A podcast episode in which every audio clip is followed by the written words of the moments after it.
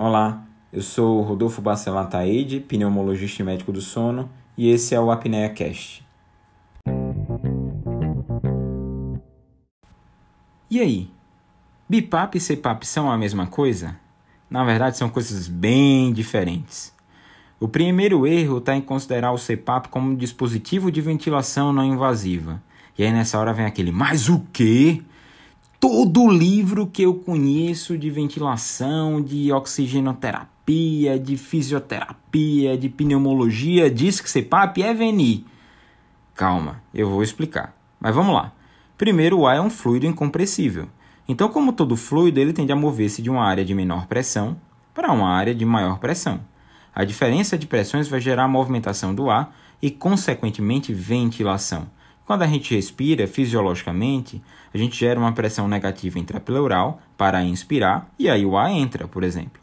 Quando a gente chega no máximo da distensão pulmonar, a gente acumula energia e por um movimento passivo, chegando no máximo da complacência e da elastância, o pulmão vai voltar e vai expulsar o ar, no movimento sem gasto energético.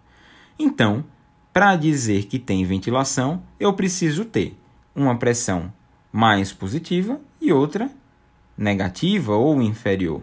Eu tenho que ter uma diferença de pressão. Joia.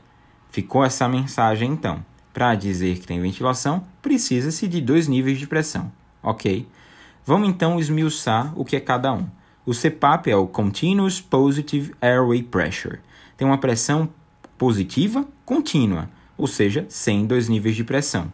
Ele mantém aquele mesmo nível positivo na via aérea.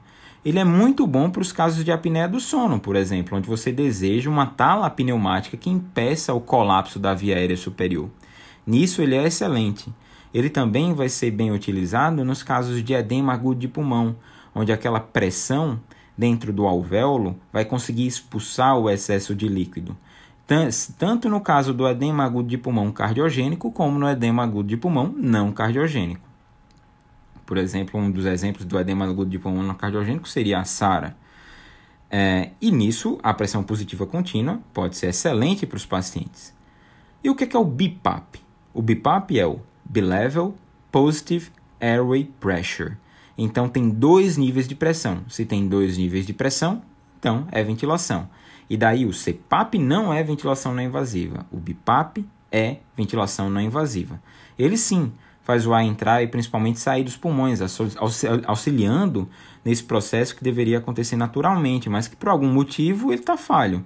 Como, por exemplo, no caso do DPOC, das doenças neuromusculares, como a esclerose lateral amiotrófica, esclerose múltipla, AME e diversas outra, outras patologias.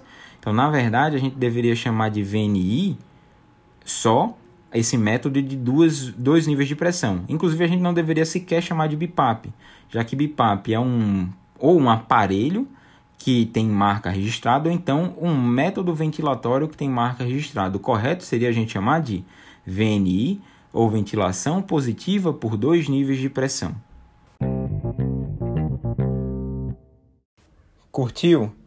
Tem alguma sugestão? Gostaria de tirar alguma dúvida? Não esquece de deixar seu comentário.